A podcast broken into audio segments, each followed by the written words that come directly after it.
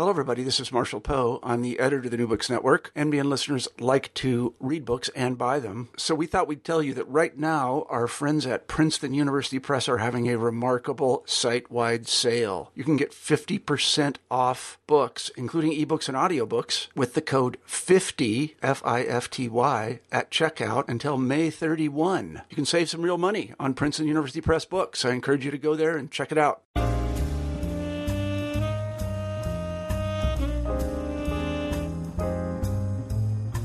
Hello and welcome to the African American Studies channel of the New Books Network. I'm your host, James Stansel, and I'm here in Houston and wet Houston, but we're still Houston strong. And I'm going to be talking with you today about Katherine Dunham, Dance and the African Diaspora. This is a great book by dance historian Joanna Dee Das. So give it a listen. I think you're really going to enjoy it. Greetings and love. Hello and welcome again to the African American Studies channel of the New Books Network. I'm your host, James Stansel, reading you from uh, a little wet Houston, but we are Houston strong. Just to let everyone know, if you haven't heard from me recently, I'm doing just fine. And I'm doing so fine that I reached out to St. Louis to get a, uh, a, a dance scholar on with us today. Her name is Joanna Dee Das, and she is going to be telling us about her new book, Katherine Dunham, Dance and the African Diaspora. And this book is published by Oxford University Press.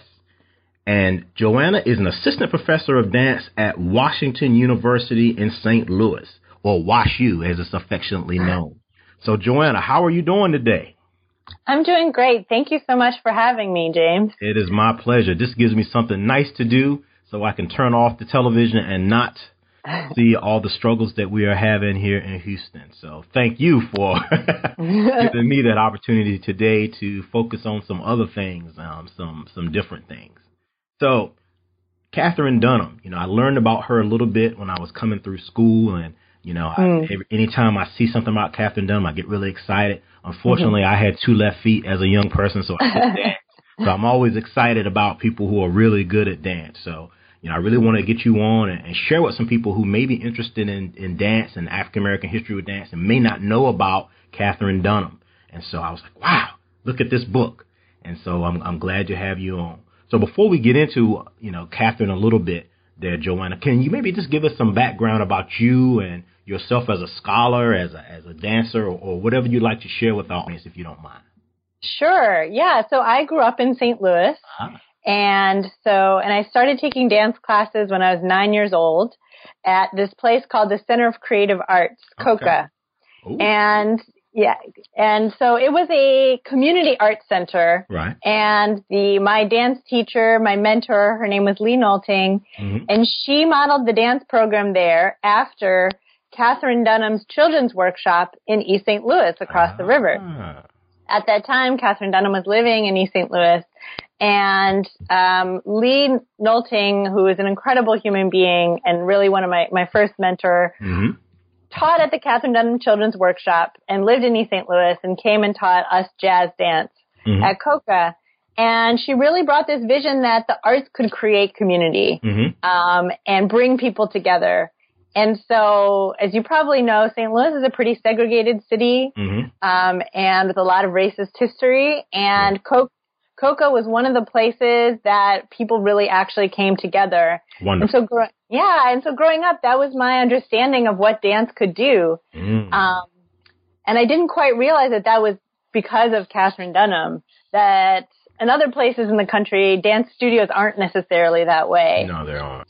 So she was um, a major influence in my growing up.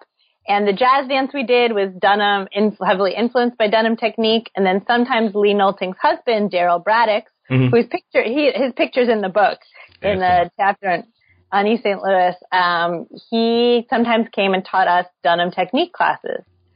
So as a, as a kid, I got some exposure. Uh, then I went off to New York for college because every 17 year old dancer wants to go to New York. of course. um, and then I, I decided, you know, I decided a professional dance career wasn't for me. I wanted to write about social justice and, and be a part of making positive social change. So I went back to grad school, but I realized I also still wanted to write about dance. Mm-hmm. You know, I, dance is something once you fall in love, it never leaves you. Of course. And so I felt that I realized the way to bring my interests together was to write about Katherine Dunham. Ah, wow. And yeah, and I I felt like to me she was kind of the center of a dance my dance world, mm-hmm. and I met all these people um, in my undergrad institution and at Columbia University where I got my PhD, mm-hmm. um, who hadn't heard of her, even if they right. were dancers or even if they were African American studies majors. She wasn't really on their radar, and I I wanted to. Uh, show how important she was not only to dance but also to the civil rights movement or Absolutely. the long long black freedom struggle. So uh, I got my PhD and my mentors there were um, they're actually a, a husband and wife team, okay. killer duo. Um, the Lynn Garafola, who's an incredible dance scholar, mm-hmm. and her husband Eric Foner, who is an incredible historian who's he um, he mostly writes about Reconstruction. Mm-hmm. And um, he's written. He's a great public scholar too. That's he's really my role model in that way. He's recently published an op-ed in the New York Times about the Confederate memorials and things like that. So between the two of them, um, they were great mentors to writing this dissertation, which then turned into a book. And eight, eight, eight years later. so eight, eight years later, here you are, Joanna. yeah. Well, um, thank you for your hard work in that regard, and, and Katherine, I'm, I'm, I'm sure would be would be proud that she, you know that her work inspired someone like you to go down your path and to you know educate others across the country, you know, beyond St. Louis and St. Louis area about the the great things that that she did there. So kudos to you as well, and thank you for giving a shout out to all those folks that uh, were meaningful for you. Hopefully, yeah. they're listening. All right. I'll tell them to listen. Yeah. Absolutely. So yes, all all of you whom uh, Joanna mentioned, definitely listen to the New Books Network, the African American Studies channel. You know, we, we mm-hmm. have many things that you would be interested in. And if you you've got some books that you'd like to come and talk with us about, come on over. We'd love to hear from you as as well. So Joanna, you can connect us. Um, mm-hmm. If there are any that you know maybe would uh, be interested in participating and have something that our audience would be interested in um, learning about. Mm-hmm. So wonderful. And we're here with Joanna Dee Das. Uh, she's a professor of dance at um, uh, Washington University in St. Louis, St. Louis, Missouri. Mm-hmm. She is an assistant professor of dance. So what exactly does that entail as a prof- assistant professor of dance? I, I really want to ask you that as well. yeah, so so I did my PhD in history, but as I said, dance never really left me, even though I said, "Oh, I'm done with that professional dance career." Um, I couldn't stop dancing, and and then when I started researching this the the dissertation on Katherine mm. Dunham, I started to reconnect with Dunham folks and realized there was a, you know, there's an annual summer seminar and an annual summer workshop where you can learn the technique and really dig into it. Because mm-hmm. uh, Katherine Dunham created her own dance technique. That's one of the wonderful things that she did. Mm-hmm. Uh, and so I, when I started taking that dance, those te- dance technique classes again, something awakened in me, right, from my childhood. Like this is the way I used to dance and that nothing else had quite fit. Ballet didn't quite fit. Other kinds of modern dance didn't quite fit. Katherine Dunham's blending of Afro-Caribbean dance and modern dance and ballet and this fusion that she created really spoke to me. And that's the way I had danced as a child, right? Mm. So it, it, came back to me. Um, and so I found a real home with those folks um, in their annual summer workshops. Mm-hmm. And that's why I'm now certified to teach Dunham technique. Mm. So, as a professor of dance with a PhD, I do it all. I teach the history of the history of dance throughout mm. all space and time. awesome. Yeah, and then I also teach dance technique. So I'm in the studio, I'm in the lecture hall. I try to bring those together sometimes. wow. So yeah, so it's it's great. It's my dream job. I feel very lucky. I was gonna say that sounds like the perfect job for someone like like like like yourself. Wow, that's that's wonderful. Maybe there's hope for me, Joanna. We'll have to talk. Yes. Maybe you can get me some. I'm pretty bad, but you know, maybe we can work something out. Well, there are some great Dunham technique teachers in Dallas. Okay. So if you can make your way over to Dallas, Dallas Black Dance Theater has some certified teachers. Okay. Oh yeah, you should. I know Texas is big, but yeah, yeah. Well, we'll we'll have to talk. Maybe we can get some Houston something going. If you're a, a Dunham Technique person in, in Houston, re- reach out to me on the New Books Network, the African American Studies channel, or reach out to Joanna and, and maybe we can connect. We got to get some some more D- Dunham stuff going on down here in, in Houston too. Mm-hmm. Wow, that's that's awesome. And mm-hmm. so eight years, you know, was was the process and um, for you to complete this book, and it came out of your dissertation that you that you mentioned. Um, can you maybe share with the audience what type of research techniques or, or methods that you use to gather your information for your book? Sure. So I realized that something that there there have been some other biographies of Katherine sure. Dunham out there.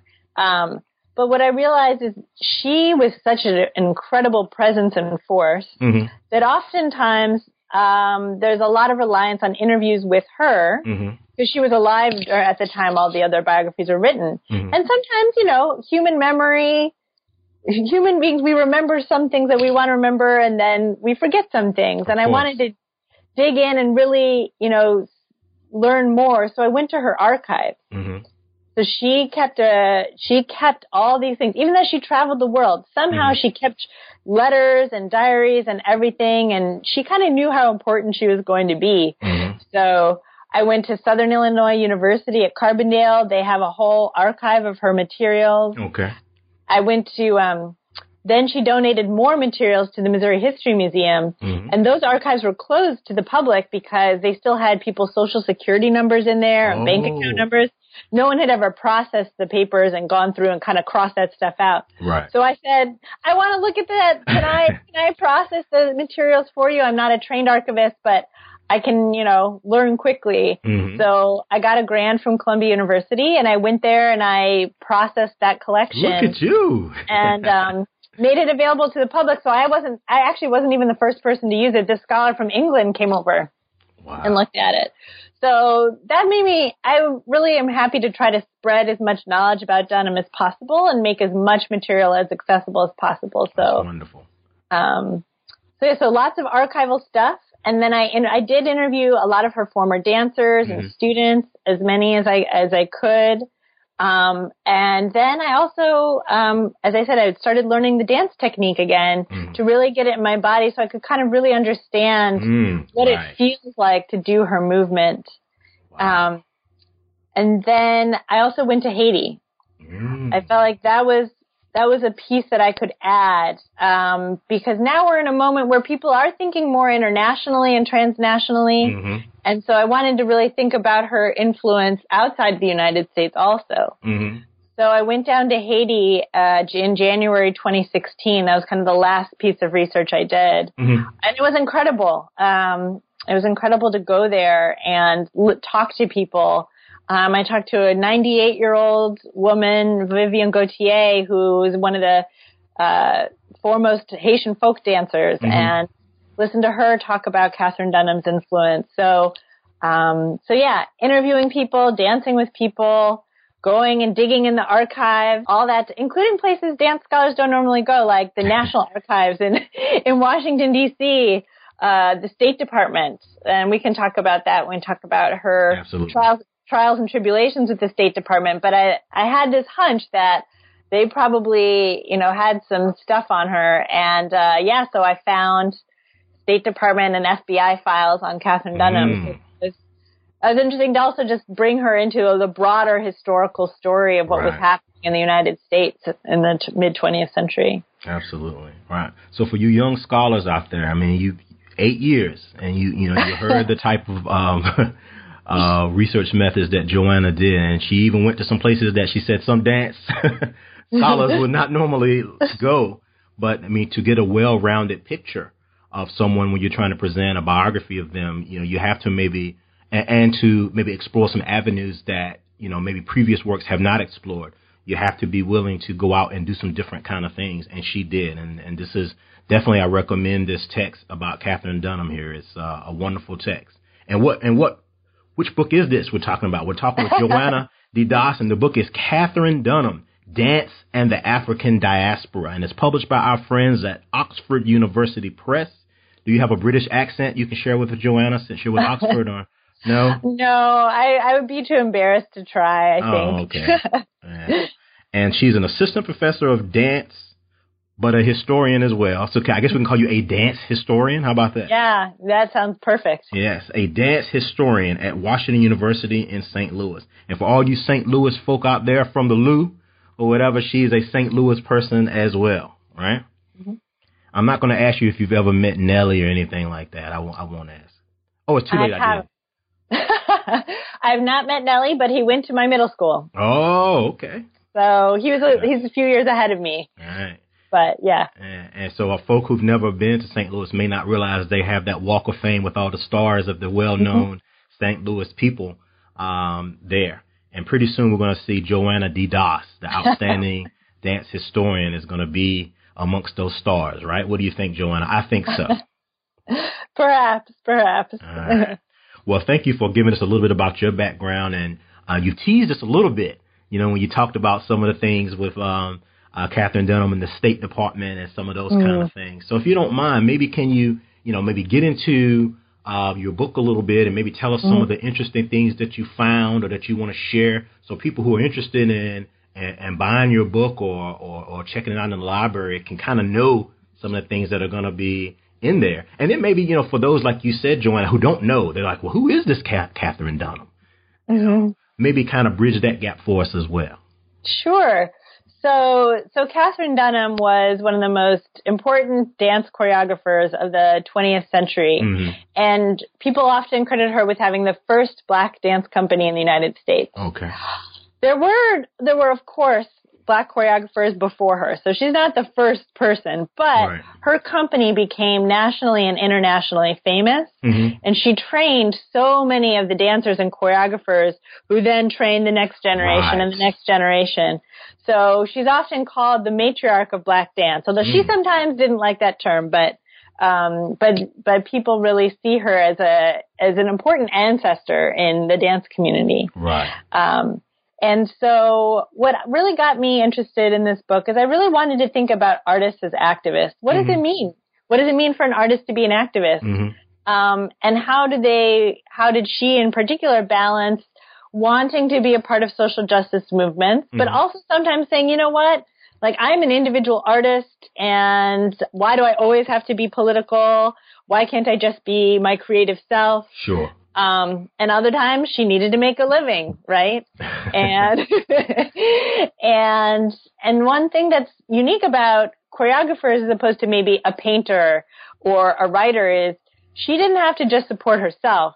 She had to support a company of 30 dancers. Wow. Right. And musicians and administrators and stagehands and set designers and costume designers. You know, she had a lot of people depending on her financially. And so she that in, in itself you could also say is a political act because um, when she got started in the 1930s, there weren't too many jobs for African American dancers, mm-hmm. and she provided training and jobs um, for a lot of people. And so it was she felt it was important not to just have a solo career, but to employ a lot of people. Okay. Um, so that was a question I started with. What does it mean for an artist to be an activist? How can artists contribute to social change? Mm-hmm. mm-hmm. How Dunham balance that with these other things she wanted to do? Um, and so I started to look at what she would do on stage through her creative work, and then also the actions she took off stage because she became a celebrity. Um, we don't have too many dancers who are celebrities today. I don't know who uh, who comes to mind first for you when I think of a dance celebrity. Any uh, thoughts? None, none that don't all also sing or or something, right? You know, I guess yeah. uh, Savion Glover maybe. Yeah, I think of him and and maybe like Misty Copeland, the ballerina. Right. Yeah. Yeah, but that's about it. yeah, that's about it. But but back in Dunham's day, dancers were celebrities. She was on the front page of newspapers, right? Not just the arts section. So she used her celebrity status um, to fight against segregation and racism. And then on stage with her choreography, um, she also sort of fought against negative representation, but even went beyond that. Uh, I see her as one of these artists who wanted to change the way we saw the world. And specifically, the reason the African diaspora is in the title is she wanted her black audiences in particular to see themselves as a part of a broader global community, mm-hmm. um, and as a part of a culturally rich, historically rich uh, group of people who could unite based on their cultural, shared cultural heritage right. to kind of uh, make political change happen, not only against racism in the United States, but against colonialism in Africa, um, against sort of discrimination in Haiti, and you know wherever she felt there was injustice. So she saw her onstage work as a way to bring people from various parts of the African diaspora together through mm-hmm. her choreography. She set her pieces in places throughout the African diaspora, showing their uh, their similarities, but also um, their uniquenesses. Mm. So, so she would did so she tried to invest in kind of social change both in her onstage creative work and offstage. Wow. And so, right. So, for those for those folk who aren't familiar with Katherine Dunham, as you heard Joanna say, right, you know, and you know, in her um, introduction, right there. Wow. I mean, she wasn't. She was more than just a dancer you know, mm-hmm. and, and, we think about people, you know, people mention like LeBron James, you know, and, and other athletes and Colin Kaepernick and so on mm-hmm. and so mm-hmm. forth, or, or actors or, you know, other performers who are more politically active now, you know, and that was something during the, during that time period. I mean, it was almost expected that you would, mm-hmm. you know, maybe kind of speak a little bit more uh, about mm-hmm. those things. And so unfortunately, a lot of that, you know, particularly with, you know, Katherine Dunham, you know, people think about Muhammad Ali, um, mm. and, and, folk like that. She's kind of been mm-hmm. lost to time a little bit. Do you think maybe mm-hmm. her being a woman may have had something to do with that as well?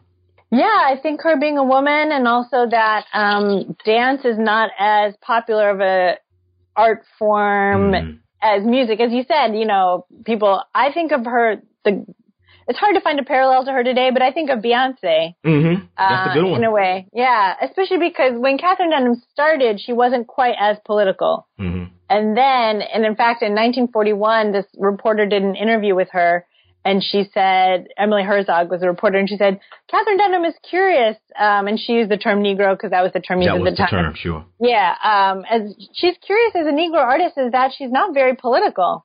Um, but within two years, Katherine Dunham, after going on tour around the country, she quickly became politicized mm-hmm. um, to the what was happening because she faced discrimination everywhere she went. Um, I forgot to mention she grew up in she was born outside of Chicago mm-hmm. in a suburb of Chicago. Went to University of Chicago mm-hmm. um, for college and kind of lived in in these circles of interracial mm-hmm. academics and artists. And of course, she faced discrimination in Chicago, but she kind of stayed in those circles. Sure. She had a she had a white husband, John Pratt. But then when she went to Hollywood and went on national tour, she faced time and again people saying, "No, you can't stay in this hotel. No, you can't mm. eat in this restaurant." Um, and so that really galvanized her.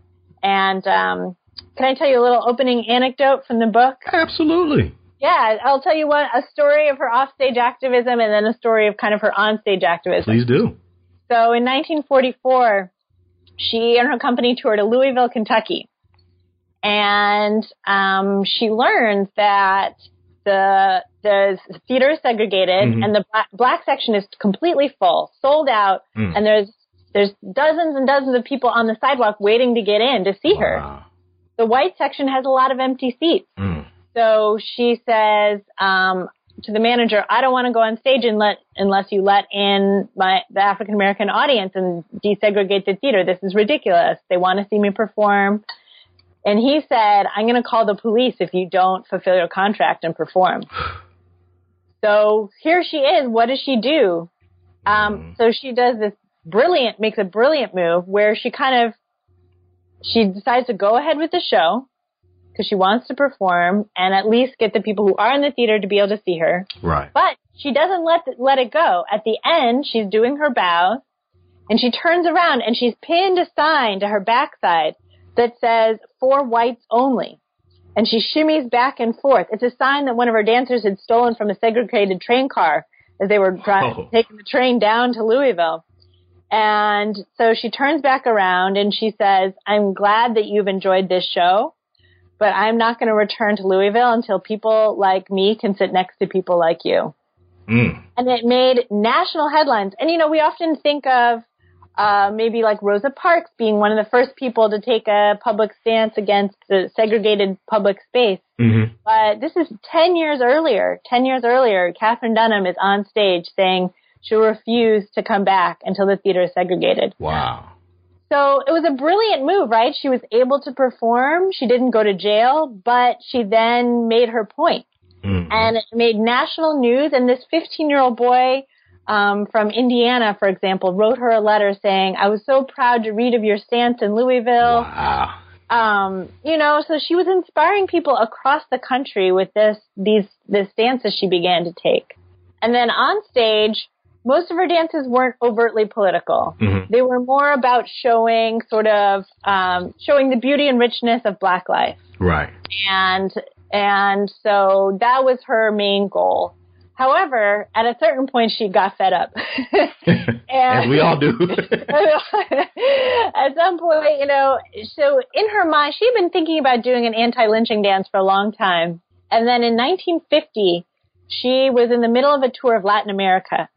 And she had gotten by that time international fame um, and international support. The president of Argentina at the time, Juan Perón, mm-hmm. and his m- most famous wife, Evita, mm-hmm. um, were became buddies with her. They really praised her work. So I think she felt she was like on solid enough ground that she could go for this more daring piece. And in 1950 in Argentina, she began to choreograph a dance called Southland, which depicted a lynching. And it was not abstracted. She had a man hanging from a rope from a magnolia tree on the stage. That ends the first act um, and then had Claudia McNeil sing Strange Fruit. Mm. Um, and then the second act, the first act depicts how this lynching unfolds, right? There's a couple, there's a white couple, the white man beats up his lover, this, uh, black, black man comes up and tries to help her, and she's very embarrassed, right, that she's been beaten up, and so mm-hmm. she accuses him of rape oh, rather than admit that it's her white boyfriend who had done this to her. So he's the man, the black man is lynched. The second act is a funeral procession mm-hmm. and the mourners carry his coffin through a nightclub, mm. kind of invoking New Orleans second lining in a way. Right. Um, and it was a very powerful piece, but this is in the middle of the Cold War. And the United States government does not want, and you could say, to air its dirty laundry. It doesn't mm-hmm. want anyone else around the world to know how racist it, its society is especially because it's been very easy for Russia, our kind of opponent in the Cold War. They didn't have to make up any propaganda. They could no. just take a newspaper from the United States and, and say, look, why would you follow the United States model of democracy? Their democracy is hypocritical. Um, you know, so U.S. officials in uh, Chile were very upset when she performed this piece um, and said, you cannot perform this dance again in the rest of Latin America. Um, and told all the other embassies in Latin America if she tries to do this dance when she comes to tour your country, stop her. Wow. And so, you know, she faced a lot of pushback from it. So that's those are the things I found in the State Department archives. Dunham had given interviews about her experiences, mm-hmm. but I was like, I bet I bet there's something that the State Department has said. And so I found these memos where they had written about, you know, how dangerous this dance was and things like that. And um, yeah, and so then she didn't get State Department funding for the rest of that decade. I can imagine why not. um, so yeah, so she was she was brave and fearless in, in choreographing this dance and putting it on the stage for the world to see. Wow, and it was called Southland, right? Mm-hmm. Yeah. Wow, that's that's those are two amazing stories there. Wow, and mm-hmm. thank you for sharing. And you can find those stories and more in Joanna D. Book, Katherine Dunham, Dance and the African Diaspora, published by our friends at Oxford University Press. And who is this Joanna? Well, she's a new mother, which we'll get into. Joanna Dee Das is an assistant professor of dance at Washington University in St. Louis, a dance historian, as I like to call her, right? Mm-hmm. So that's great. So you were able to find those things by doing that additional, taking that additional step and going and doing that research in the State Department and the National Archives. So there are some things mm-hmm. there that people may not be able to find or see in other works on Katherine Dunham. So that's all the more reason that you should you should pick up Joanna Dee Das's book on Katherine Dunham, right? Mm-hmm. And plus, she has a young daughter, right? Or a son, daughter? It's a son. It's a son. It's a son. She has a young daughter. Um, ah, young son born the day before my birthday that she's going to be trying to support, right? So congratulations yes. on that, Joanna. Thank you so much. What's his name? His name is Kirtan. Ah, very nice. It's a it's Sanskrit and uh, it means a devotional song or chant. Ah. Yeah. So I'm sure he's going to be dancing in probably just a few years, right? Oh, he was dancing in the womb. I was teaching dance. I was teaching dance technique up until the day before I went into labor. Oh. So he was moving to drums in the womb up until you know the day he was born. Oh my goodness! So we, so everyone in the audience, we've got a, a future MC Hammer, Michael Jackson, some kind of future dance star here. So remember, Yeah. remember his name.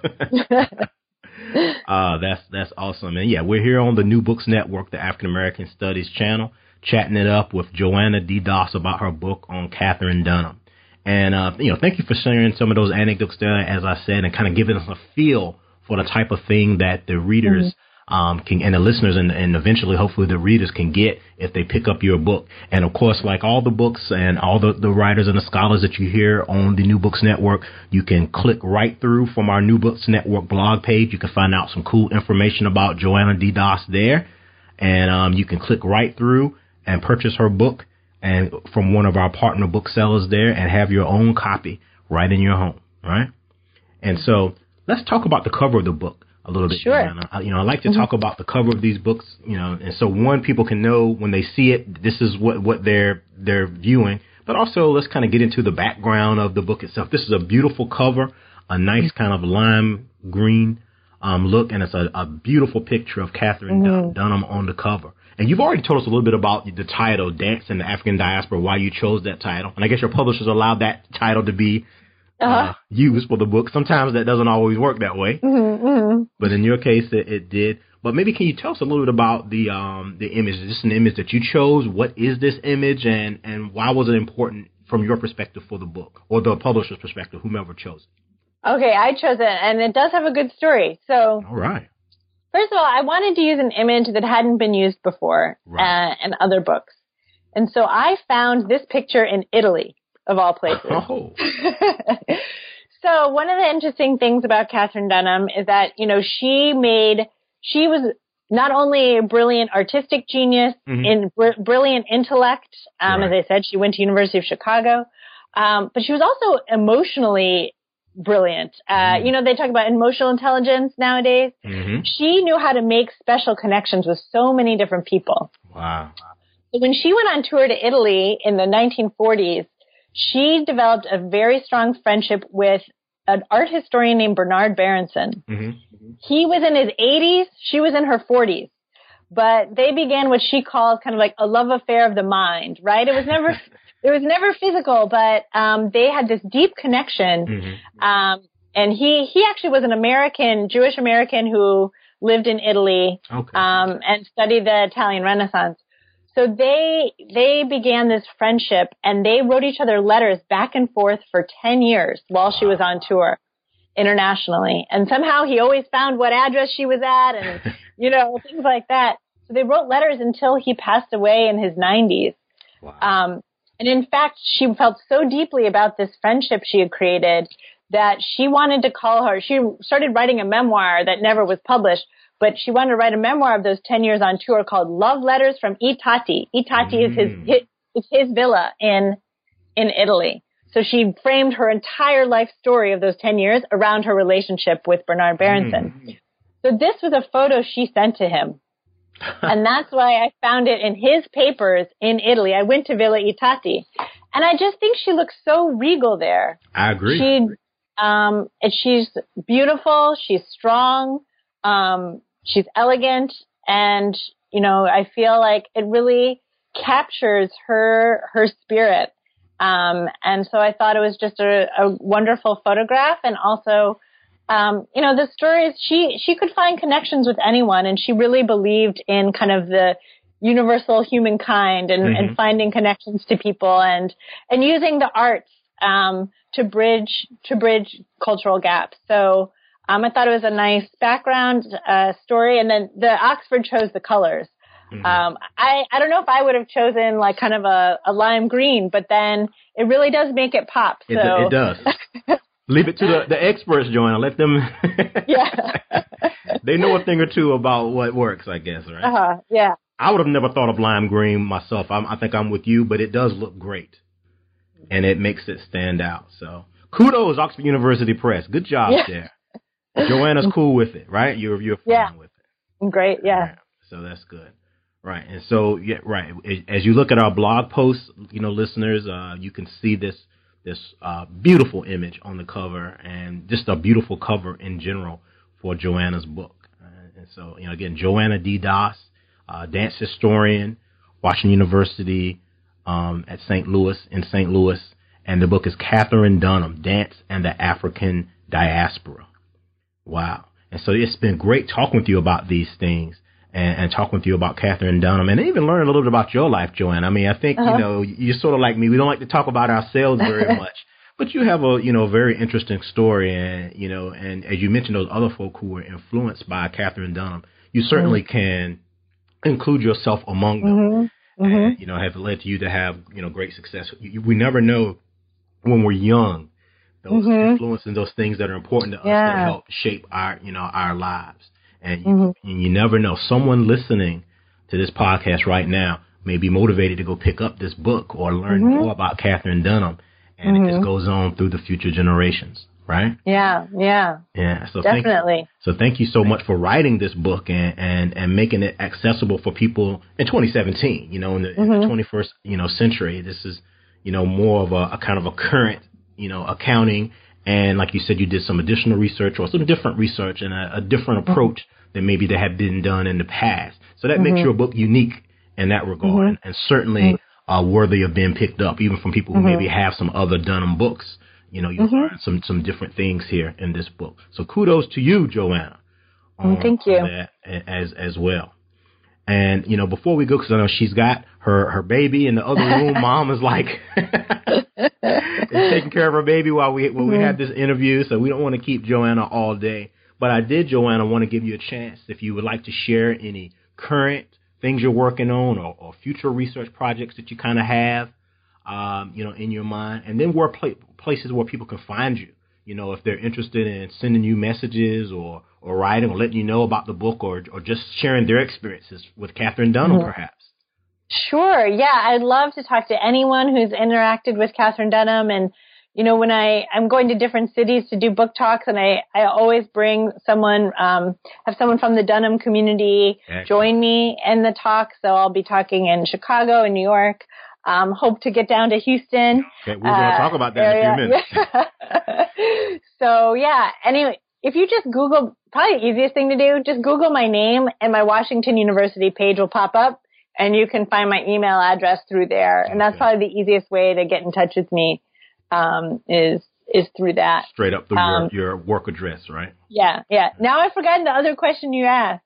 Oh, yeah. well, that's pretty important for people to be able to uh, to uh, get in contact with you. And again, and we'll have a link to your Washington University page too on our blog site. Um, okay. So everyone, you'll be able to you know click you know, through there as well. And we'll have like your publisher's page on, on the book and yeah. all, all those uh, cool things. And the other question I asked Joanna is, what's next? Oh, what's next? Well, other than yeah. taking care of your baby, that's definitely next.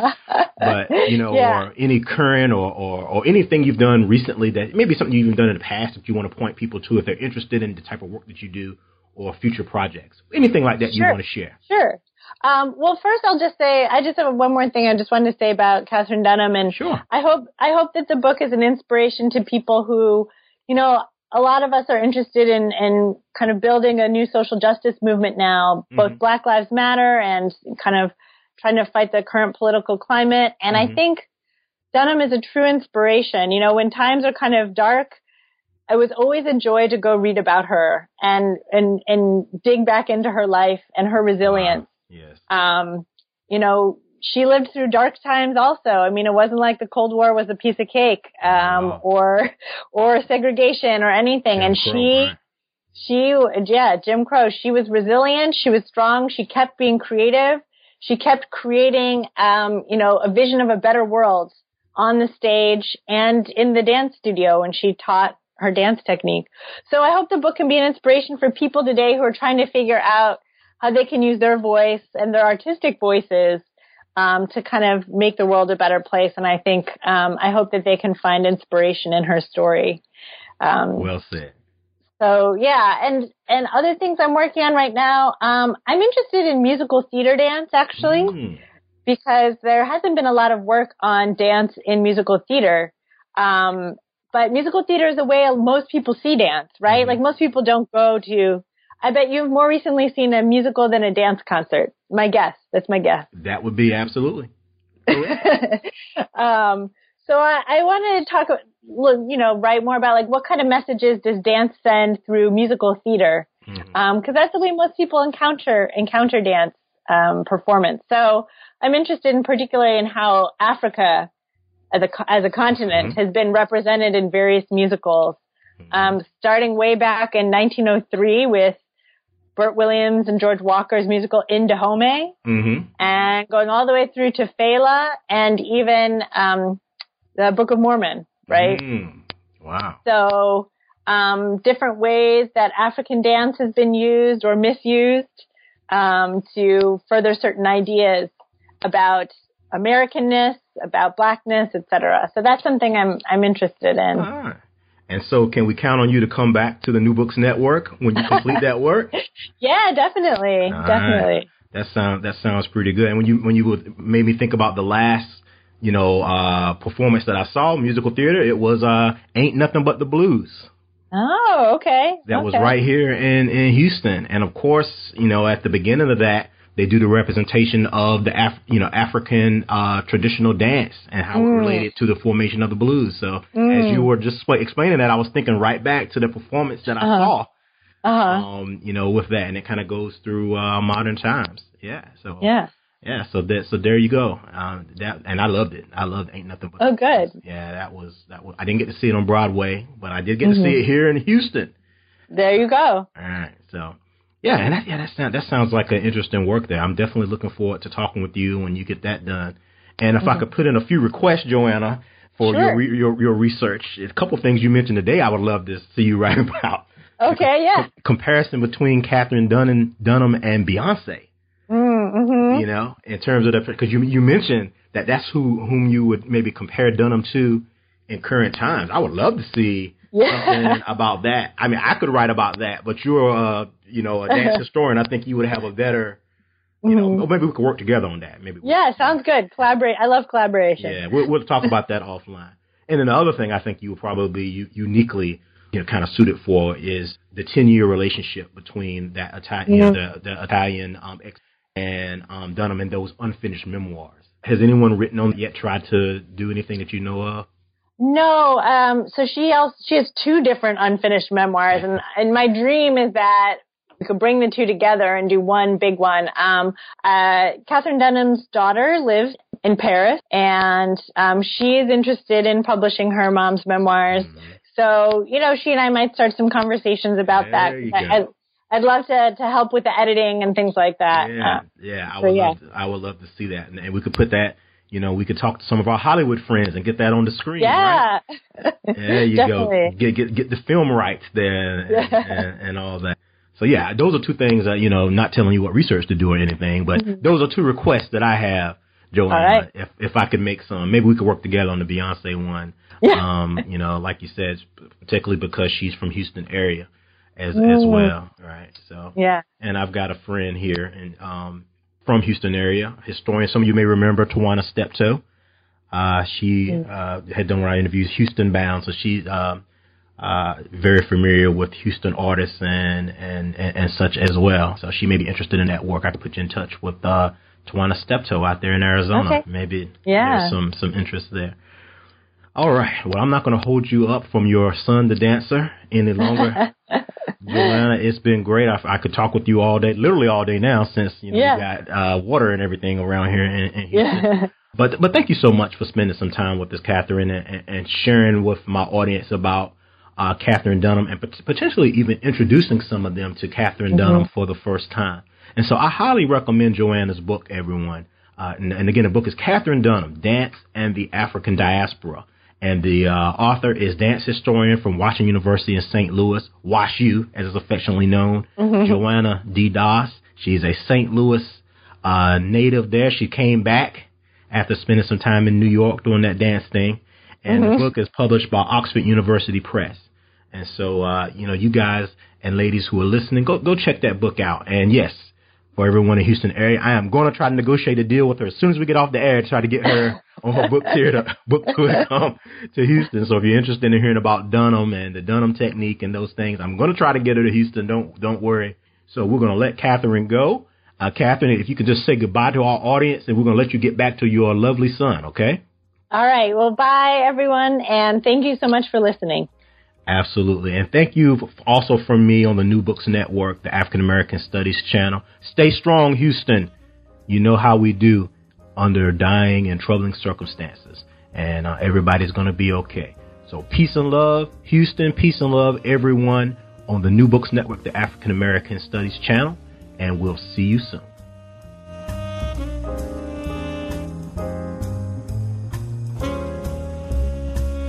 All right, we are back on the New Books Network, the African American Studies channel. I'm your host, James Stansel. Thank you so much, Joanna Dee Das, for the great interview on your book, Katherine Dunham, Dance and the African Diaspora. This is a really great book, y'all. I think you should definitely check it out, especially if you don't know anything about Katherine Dunham, because Joanna did a great job here with this book, and I'm really anxious to see um, some of her future work on dance history. I think it's going to be great. So check this book out. Oxford University Press is the publisher. So on that note, peace and love. Stay strong, Houston. And we'll see you next time on the African American Studies channel of the New Books Network.